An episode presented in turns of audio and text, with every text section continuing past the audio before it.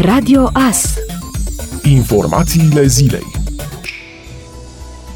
a intrat în vigoare noua listă a țărilor cu risc epidemiologic ridicat. Serbia, Estonia și Albania au intrat în zona roșie, iar cei care vin în România din aceste state intră în carantină dacă nu sunt vaccinați sau nu au trecut prin boală. Potrivit listei actualizate a Comitetului Național pentru Situații de Urgență, au intrat în zona galbenă Norvegia, Austria și Bosnia și Herțegovina și, în urma scăderii ratei de infectare, Spania și Liechtenstein. Cei care vin din aceste zone nu intră în carantină. Dacă sunt vaccinați anticovid, au trecut prin boală ori au un test PCR cu rezultat negativ nu mai vechi de 72 de ore.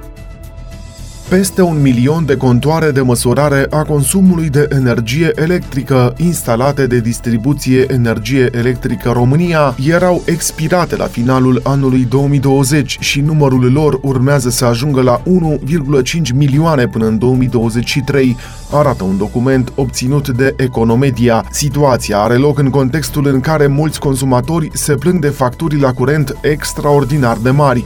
Compania susține că pentru a înlocui toate contoarele contoarele expirate până la finalul lui 2023, are nevoie să facă investiții pentru a instala anual 12% din numărul total de contoare, însă acest procent nu a fost acceptat de către Autoritatea de Reglementare din Energie. Situația vine în contextul în care numeroși consumatori s-au plâns că au primit facturi uriașe, deși consumul nu le-a crescut și chiar în ciuda faptului că locuințele facturate nu mai erau locuite de ani buni. De exemplu, o familie din Alba Iulia Italia a primit o factură de peste 27.000 de lei, iar o altă familie o factură de 207.000 de lei.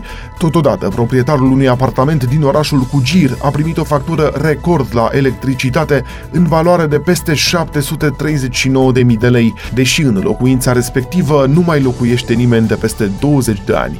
Un document al Serviciului de Distribuție a Energiei Electrice din cadrul grupului Electrica arată că la finalul anului 2020, peste un milion de contoare de măsurare a consumului de energie electrică instalate în gospodării erau expirate.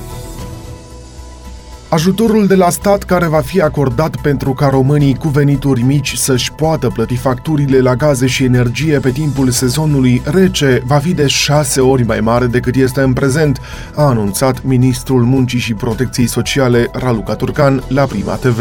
Întrucât pe tipuri de energie avem tipuri diferite de referință și în același timp în funcție de nivelul de venit, compensarea se face invers proporțional, între 10 și 100%.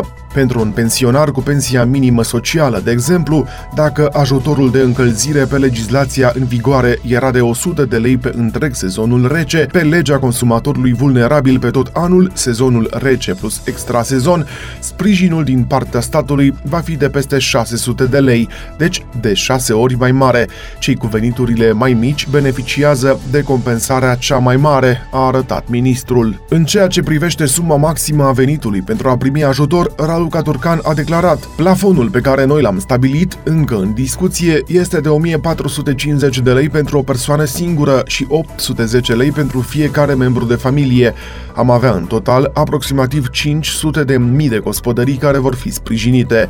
Impactul bugetar este de 5 ori mai mare decât cel actual, de aproximativ 270 de milioane de lei doar pentru legea consumatorului vulnerabil. Solicitarea va fi ca ajutorul să intre în vigoare începând cu 1 ianuarie 2020 2022. Până atunci, Ministerul Energiei urmând să intervină prin ordonanță de urgență pentru compensarea creșterilor de preț în sezonul rece. Totodată vor fi introduse mai multe schimbări față de sistemul actual de sprijin financiar. Va fi o iarnă dificilă și îmi pare foarte rău că românii nu au fost pregătiți din timp pentru această perioadă. Aceste creșteri de prețuri și la alimente și la facturi puteau fi anticipate, de aceea noi am și pregătit acest proiect de lege, a mai declarat Raluca Turcan la energie. Am avut liberalizarea prețurilor care trebuia făcută cu 2 ani în urmă, a transmis ministrul, adăugând că Autoritatea Națională de Reglementare în Energie trebuia să dea dovadă și de o mai mare preocupare pentru consumatorul final. În fața a peste 9000 de spectatori naționala României a învins duminică reprezentativa Liechtensteinului 2 la 0 în preliminariile campionatului mondial de fotbal din 2022. Fundașii Toșca și Cristi Manea au înscris în primele 20 de minute ale partidei de pe arena națională. După 5 etape, tricolorii se află pe locul 3 în grupa de calificare după Germania și Armenia. Echipa lui Mirel Rădoi va evolua miercuri în Macedonia de Nord, fiind obligată să câștige. Tot în weekend în grupa J s-au mai jucat meciurile Germania-Armenia 6 la 0 și Islanda-Macedonia de Nord 2 la 2. Ați ascultat informațiile zilei. Rămâneți pe frecvența Radio Astărnăveni.